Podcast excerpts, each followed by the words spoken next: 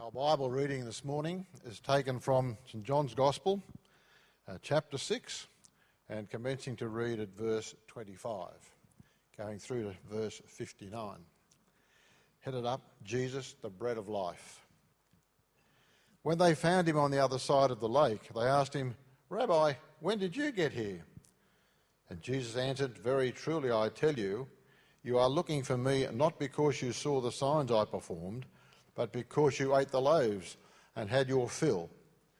Do not work for food that spoils, but for food that endures to eternal life, which the Son of Man will give you. For on him God the Father has placed his seal of approval." Then they asked him, "What must we do to do the works that God requires?" Jesus answered, "The work of God is this, to believe in the one who has sent, he has sent." So they asked him, "What sign then will you give that we may see it and believe you? What will you do? Our ancestors ate manna in the wilderness, as it is written. He gave them bread from heaven to eat." Jesus said to them, "Very truly I tell you, it is not Moses who has given you the bread from heaven, but it is my Father who gives you the true bread from heaven. For the bread of God is the bread that comes down from heaven and gives life to the world." So they said, "Always give us this bread." Then Jesus declared, "I am the bread of life. Whoever comes to me will never go hungry, and whoever believes in me will never be thirsty. But as I told you, you have seen me, and still you do not believe. All those the Father gives me will come to me, and whoever comes to me I will never drive away. For I have come down from heaven not to do my will, but to do the will of him who sent me. And this is the will of him who sent me, that I shall lose none of all those he has given me, but raise them up at the last day. For my Father's will is that everyone who looks to the Son and believes in him shall have eternal life, and I will raise them up at the last day." At this the Jews there began to grumble about him, because he said, "I am the bread of life that came down from heaven." They said, "Is this not Jesus, the son of Joseph, whose father and mother we know? How can he now say, 'I came down from heaven'?" "Stop grumbling amongst yourselves," Jesus answered. "No one can come down to me unless the Father who has sent me draws them, and I will raise them up at the last day. It is written in the prophets, they will all be taught by God. Everyone who has heard the Father and learned him comes to me. No one has seen the Father except the one who is from God. Only he has seen the Father. Very truly I tell you, the one who believes has eternal life. I am the bread of life. Your ancestors ate manna in the wilderness, yet they died. But here is the bread that comes down from heaven, which anyone may eat and not die. I am the living bread that came down from heaven. Whoever eats this bread will live forever. This bread is my flesh, which I will give you for the life of the world." And then the Jews began to argue sharply among themselves, "How can this man give us his flesh to eat?" And Jesus said to them, "Very truly I tell you, unless you eat the flesh of the Son of Man and drink his blood, you have no life in you. Whoever eats my flesh and drinks my blood has eternal life, and I will raise them up on the last day. For my flesh is real food, and my blood is real drink. Whoever eats my flesh and drinks my blood remains in me, and I in them. Just as the living Father sent me, and I live because of the Father, so the one who feeds on me will live because of me. This is the bread that came down from heaven. Your ancestors ate manna and died, but whoever feeds on this bread will live forever." He said this while teaching in the synagogue at Capernaum. Amen. Thank you, Alan, and hello, everybody. As Joe said, today we start in a series called I Am Jesus Messiah, and it comes from the statements Jesus makes in John's Gospel.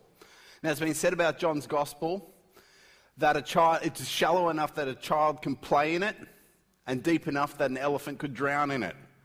And as I sat down this week and was doing my research in John 6, I found myself playing like a child, but soon enough my trunk was going up like a snorkel as it got deeper and deeper and deeper.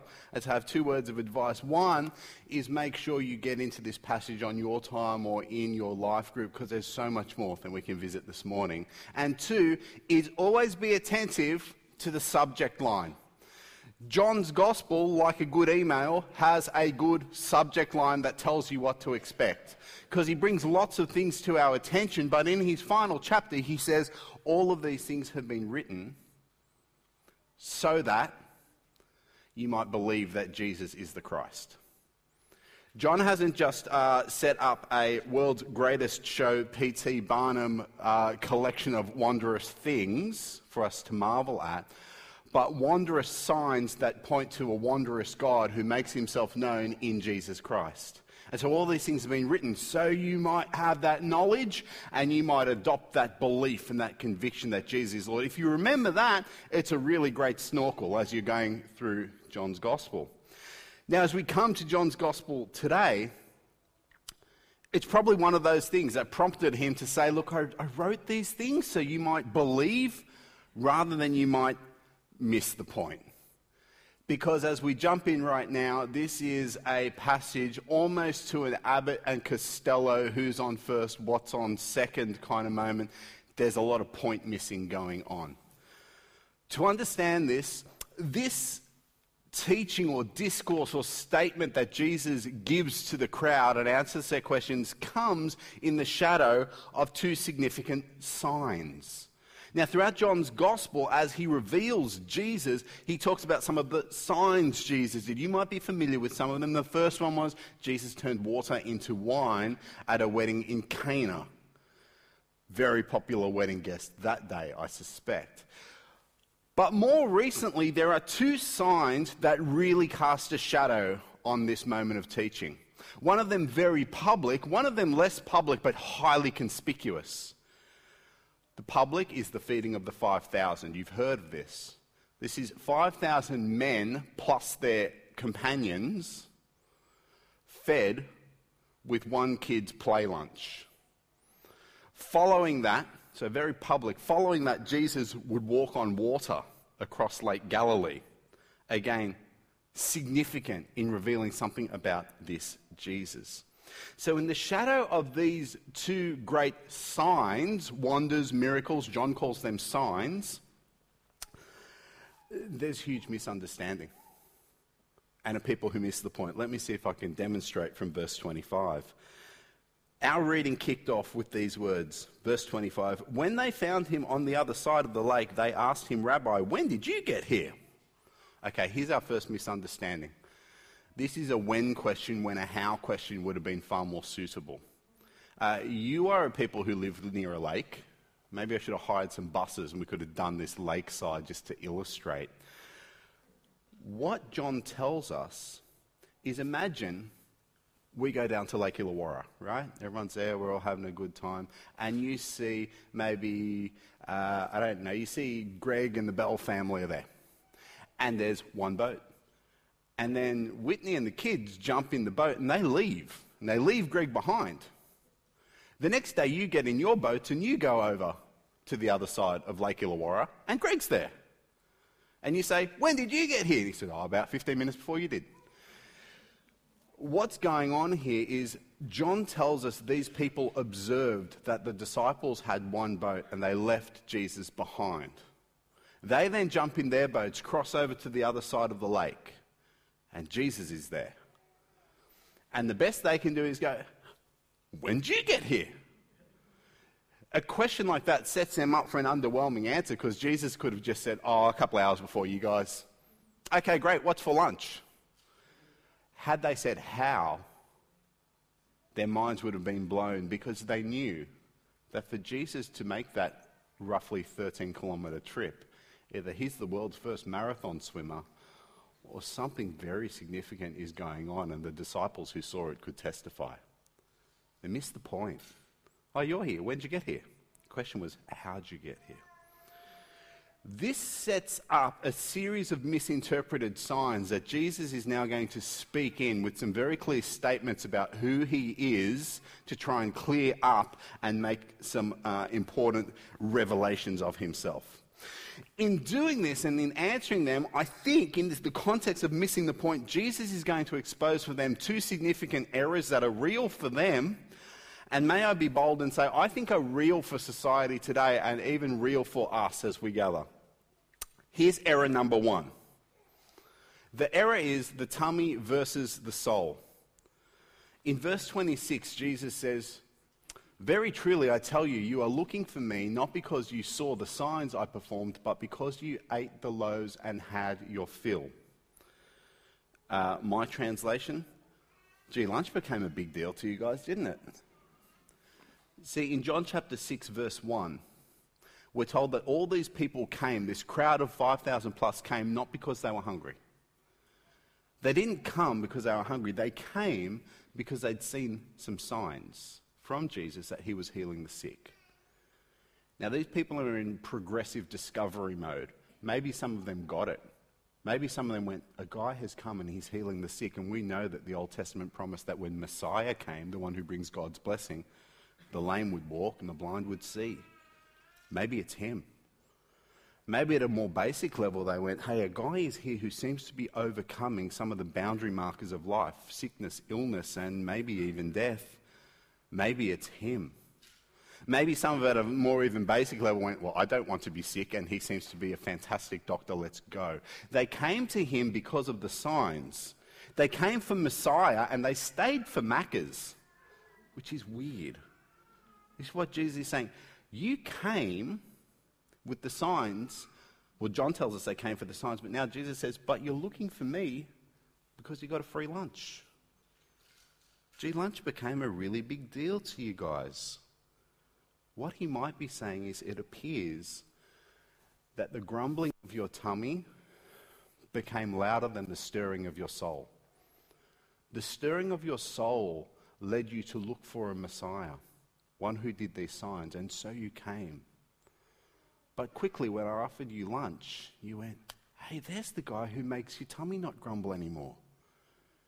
And the grumbling tummy and the satisfying of became louder out of a higher priority than the stirring of the soul. You let your tummy take over, and it became the decider of what is best. What would gratify and satisfy became what's best. And Jesus says, man, you guys switched. You switched. Tummy took over soul. I hope it's not too bold to say, but I think it's true that what happens in this episode of John 6 is not unique to these Jewish people on one side of Lake Galilee. Isn't this the human condition?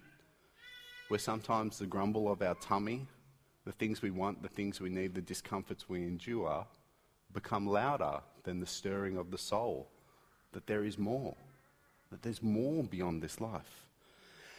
And I'm not here to tell you that satisfying a grumbling tummy is a bad thing, because then I'd have to take issue with Jesus, who actually did feed them lunch, and some other parts of the scriptures. The other gospels speak about this same incident from the perspective of, isn't this a compassionate Saviour who saw them like a sheep without a shepherd and came to feed? So it's not to say that satisfying your tummy is a bad thing necessarily. But when the grumbling of the tummy becomes louder than the stirring of the soul, Jesus says, whoa, lunch became a big deal. It's a tricky thing to wrestle with for us, isn't it? Just as it was for them, because am I wrong to say I think we've got pretty good at satisfying the grumbling of the tummy? When was the last time you hunted and gathered? I don't know what's for lunch today. My wife's overseas. I'm single parenting, and after the service, I'll probably just duck down to Chicos or something and make it happen. Satisfy some grumbling tummies. It's easy. We've got really skillful. That's not a bad thing. It's a helpful thing. We've got skillful at satisfying grumbling tummies. We've got fast at satisfying grumbling tummies. So we're skillful. You're hot, you're hot, you're hot. Okay, we'll turn on the air conditioning. We know how to cool it down. We're skillful. These are wonderful things to be blessed with. You haven't got plans for lunch? Chicos has got you covered. Man, do we support those guys well from this platform. I'm going to start to ask for something. No, I'm not. I'm online. Oh, jeez, I've said bad things. Whew. Dig up, Shane. We've got skillful, we've got fast, and let it be known that we can be quite noble as well. Some of these grumblings of our tummies are not bad things. Just like lunch is not a bad thing. Think about sort of just having a quick reflect on what different generations have really sought for. And if you're kind of the generation coming out of the Great Depression, post-war, all that sort of stuff, then there was a grumbling in the tummy for stability. Because you saw people, you saw your parents literally hungry because there wasn't much around. And so everyone worked really hard to satisfy the need for stability, to make life work. If you save really hard, you may get by. Well, things got better and the boomers came after that generation, and maybe opportunity became a grumbling of the tummy. Hey, you know what? You're not going to starve, but if you work really hard, there's an opportunity for you and for you and for you, and if you get in there, you can make a go of this life. That's not a bad thing. To seek stability is not bad. To want to seize and create opportunity is not bad. Other generations have spoken about being inclusive. Hey, some people missed out on the opportunities, and what if we could set things up in such a way that people aren't missing out and we can come together? That's not a bad thing.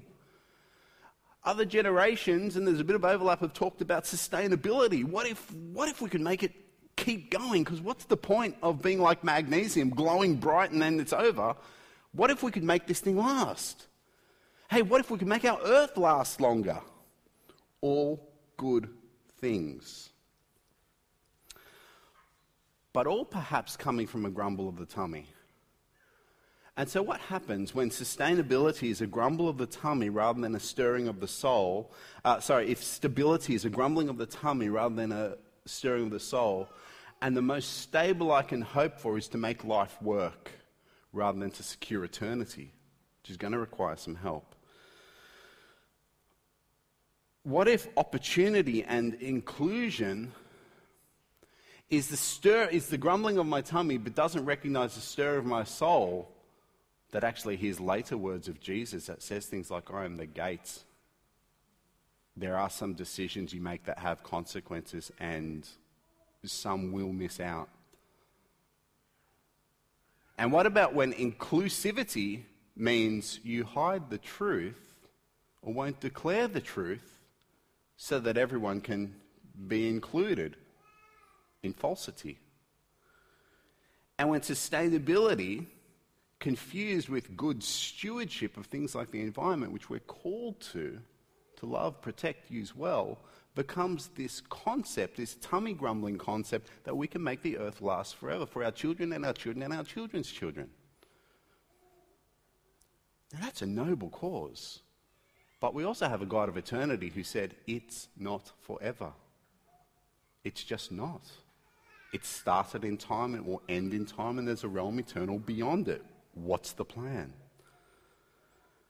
How are we going to measure the grumbling of the tummy against the stirring of the soul? Jesus has a word in verse 27 where he says, do not work for food that spoils, but for food that endures to eternal life, which the Son of Man will give you, for on him God the Father has placed his seal of approval.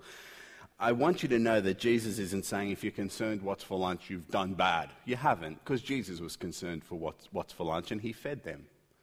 He's saying, but if that's your primary investment, if that's your highest good, if the loudest voice is the grumbling of your tummy, you might have missed something. It's time to refocus. What about the stirring of your soul? What about what comes next?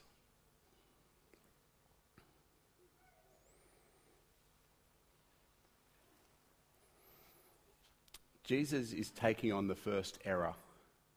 And perhaps the first error of humanity is to start to become so invested in this life that we have here that we don't recognize there is a realm beyond. To hear the grumbling of the tummy we have here so loud that its voice is a higher priority than the stirring of the soul. Now, some years ago, a lady I loved and did church with, who was part of my team, said, I really want to make sure that you preach to my Mondays. And I took that on as a real encouragement. I want to preach to your Mondays. I want to tell you things that make life full of wisdom and are practical and that you can use and that we can employ and put our hands to. And that's a good encouragement, and I don't want to back away from it for one moment. A concern, not a fear, that perhaps I have for myself and our Christian community is that at times our pendulum has moved to a space where we have a gospel and we celebrate the wisdom of God that we might nobly, rightly and goodly satisfy the grumblings of tummies, which is a right thing to do and a godly thing to do, but maybe have lost some of the homesickness for heaven. Where our Christianity pushes so hard into the love and good, helpful things we can do in our now time, which I cannot stress enough, are godly, good things to do, and praise the Lord for those who have spoken into these things and pushed us to be more practical as Christians. But we've got to not let that drown out what is eternal. And that is that the world will end, we will stand before Jesus, there will be judgment. Some will go to eternal condemnation, it's called hell, and some will be in eternal life with God. It's not okay to send one another and others off to hell well-fed and well-clothed. Those are good things. They satisfy grumbling tummies. But we must not let the grumbling tummy get louder than the stirring of the soul. And so Jesus says, work for food that endures to eternal life. In fact, if I read John 6:27 more accurately, Jesus says, do not work for the food that spoils, but for food that endures to eternal life, which the Son of Man will give you. And here's a good spot for us to look at the second error. If the first error is when our tummy grumble gets louder than the stirring of the soul and we think that this life is all we got, then perhaps the second error is when the work gets in the way. John 6:28, Jesus is speaking with them and they hear what he has said. Oh, okay, so there's something more. They say, well then what must we do to do the works God requires? Here's the second error. The second error is to have heard the first error, I need a new focus. There's more than just this life. There's a new focus, but to seek the new focus in the same old way. What do I mean? Well, perhaps because we got so good at gratifying our tummies, we're skillful, we're noble, we're fast. When Jesus says, hey, there's life beyond this life and you want that, we say, well, I figured out this life, so just give me the list. What do I need to do? I'm pretty good at this stuff. Give me your list, give me your works, and I'll get about that, and I'll see you in heaven, old son. And that's the second error, when the work gets in the way. Because they say, okay, well, what should we do? Let's reread verse 27 again. Do not work for food that spoils, but for food that endures to eternal life. So Jesus has a new focus. Then he speaks of a new way. He says, which the Son of Man will. Everybody say give. Emphatic. He says give. It's a gift. It's a new focus and a new economy. The new focus is eternal, and it's secured not through what you do, but through what you are given. And Jesus says, I'm here to give it to you. The second error is a new focus in the same old way, and I suspect it's the most famous yet false view of the Christian faith. I don't know if this happened for you, but I encounter others who believe that I believe that there is a good God who sent his son to model what I should be doing, make me feel bad about it, and if I could try harder, maybe I could be more like my big brother Jesus, and then my heavenly father would like me better. My summary of how I often hear the Christian faith spoken back to me and infect the Christian church sometimes. But here we have a story of gift. which is, no, we delete what you do. That doesn't count towards heaven. Instead, there is a realm beyond this one, so a new focus and a new way to secure it is to trust that Jesus, the Son of Man, wants to give it to you and to freely receive it. The work simply gets in the way. The great creaturely errors are that there is nothing beyond creation either to hope for or to trust in. And sometimes we creatures miss the point. So Jesus starts these I am statements to make the point. And as Jesus makes his point, this is just, if we had more time, we could laugh about this because it's crazy funny. Trust me, it's crazy funny. My 13-year-old daughter sat with me, we read through this and we're in hysterics. Because Jesus has done all these signs and things like this and explained, they missed the point. And now the crowd comes back to him and said, you know what would really help, Jesus? Oh, what's that? If we just had a sign. There's been 5 thus far, and that's just the ones John's recorded. Anyway, they say, if we could have a sign, maybe something we could see. What, lunch the other day was invisible to you? Okay. If we could have a sign, one we could see, and one that's got a touch of the familiar with it. They said, look, there was a sign from heaven before, from God. It happened back in the day with our ancestors. As they traveled out of slavery in Egypt into the promised land, God provided miraculous bread from heaven called manna. Now, we have to go real fast. That's Exodus 16 if you want to go and read about that story. Here's my very quick summary.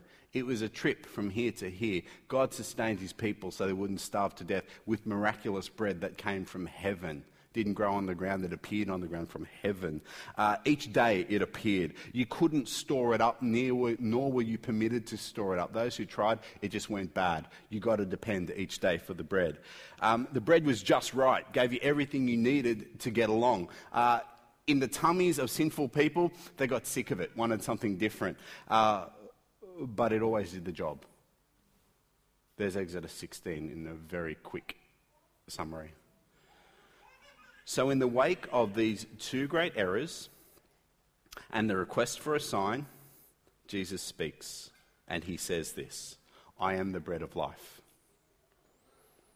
My attention here is on verses 35 to 40, though I won't speak to them all.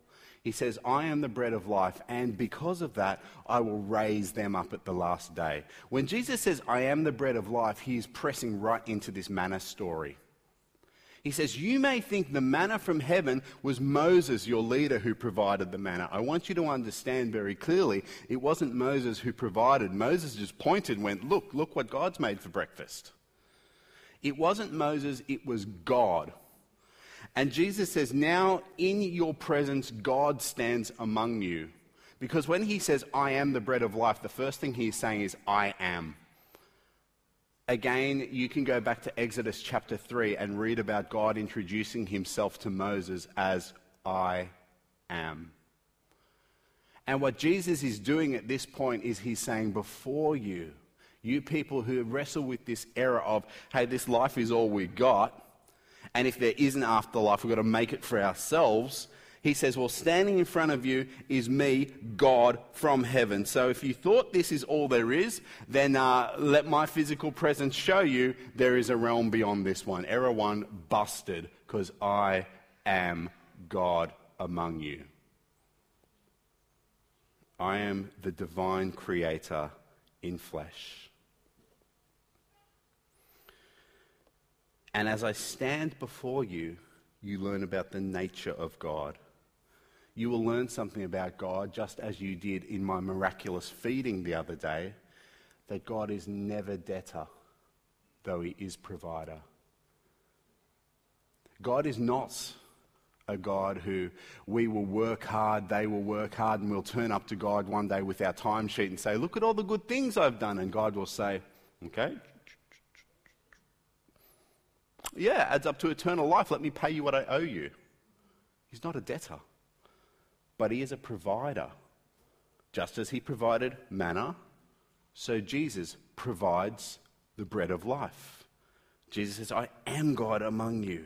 And in seeing me, you will know what God is like, that he's gracious and giving, that you will know when you look at me what God is like. There's nothing scary to be revealed later. When you meet me, you meet God. There's nothing about God that's contrary to my character.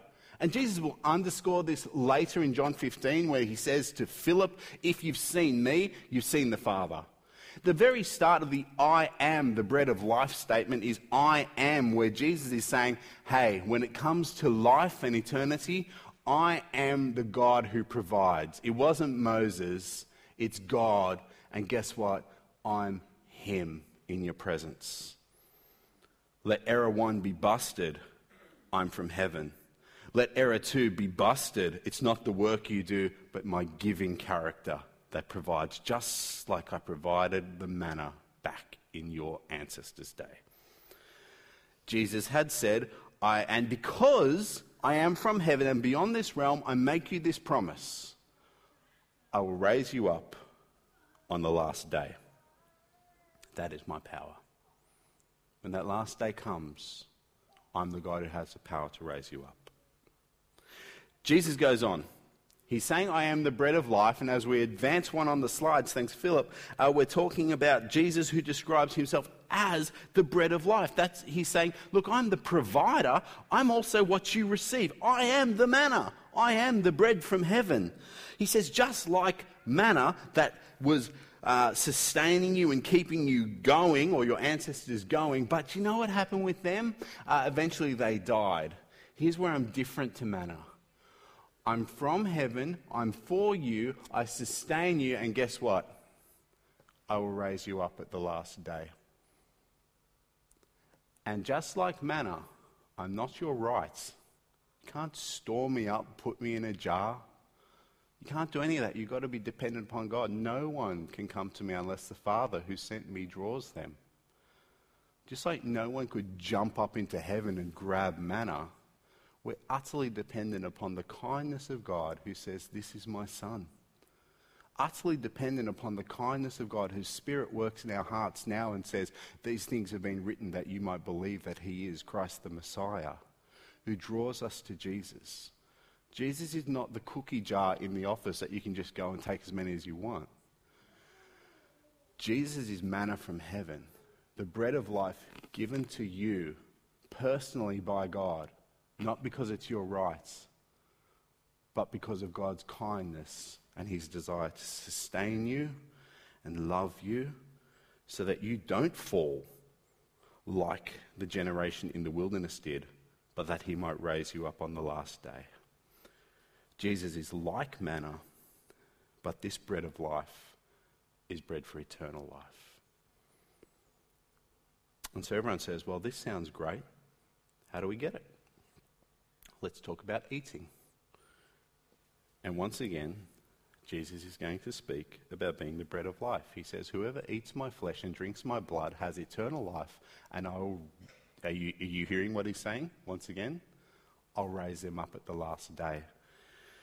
There's been confusion over what it is to eat Jesus from this passage through the ancient church and through some parts of Christianity to this day. This is a metaphor where Jesus is saying, just as you travel through the wilderness, or your ancestors did, they entrusted their sustenance, their strength and their journey to this manna. There was nothing else. So in the same way, you will entrust yourself to me. This is not a story about cannibalism, as the ancient church was accused of. This is not a story about me having some kind of special tricks when we do communion later to make Jesus in bread and wine. I can't do that. If I knew how to make a God, that would make me a God. That's just, it doesn't work. That's not what we're talking about.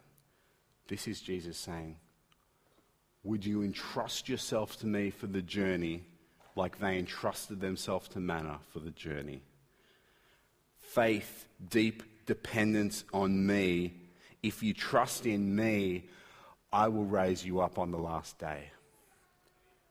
And so Jesus, in this discourse, this long discourse, and I encourage you to jump into it, is busting into the two errors.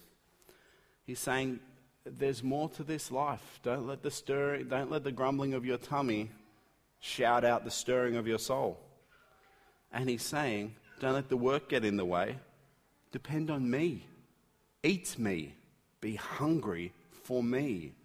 Faith in me and me alone. Jesus says, I am the bread of life. Come to me. And in this story, the creaturely errors that there is nothing beyond creation, neither to hope for or to hope in, Jesus makes the point. I am the bread of life, the one from heaven come to you, the one in whom you can depend, and I will raise you up on the last day, because there will be one, and I will raise you up on the last day. So never, ever, ever let the grumbling of your tummy be louder or more significant than the stirring of a soul that remains hungry for heaven. I'm going to pray, and then we're going to have a moment where we ask God to continue to strengthen us as we share in the Lord's Supper together. Gracious Heavenly Father, we thank you for your Son, our Saviour, the Lord Jesus. We thank you that indeed he is the bread of life. We thank you that he is God among us. We know our Creator, we know our Provider, we know your good character, we know your kindly heart. Thank you that he is the bread of life, not just a meal to keep us going today to fill our tummies, but the bread of eternal life that will sustain us for our heaven-bound journey. Heavenly Father, make us homesick for heaven whilst we do the good work set before us and care for those around us and the planet you've entrusted to us. May we never lose our homesickness for heaven. Gracious Heavenly Father, as we eat this bread and drink this juice, may we once again be reminded that it's not about what we do, but utter dependence, like a hungry person needing a meal, that we entrust ourselves to Jesus, in whose name we pray. Amen. And so, friends, I want to invite you with the little cups that you do have. And if you didn't get one, would you just give a little wave, and our team will make sure that you do get one.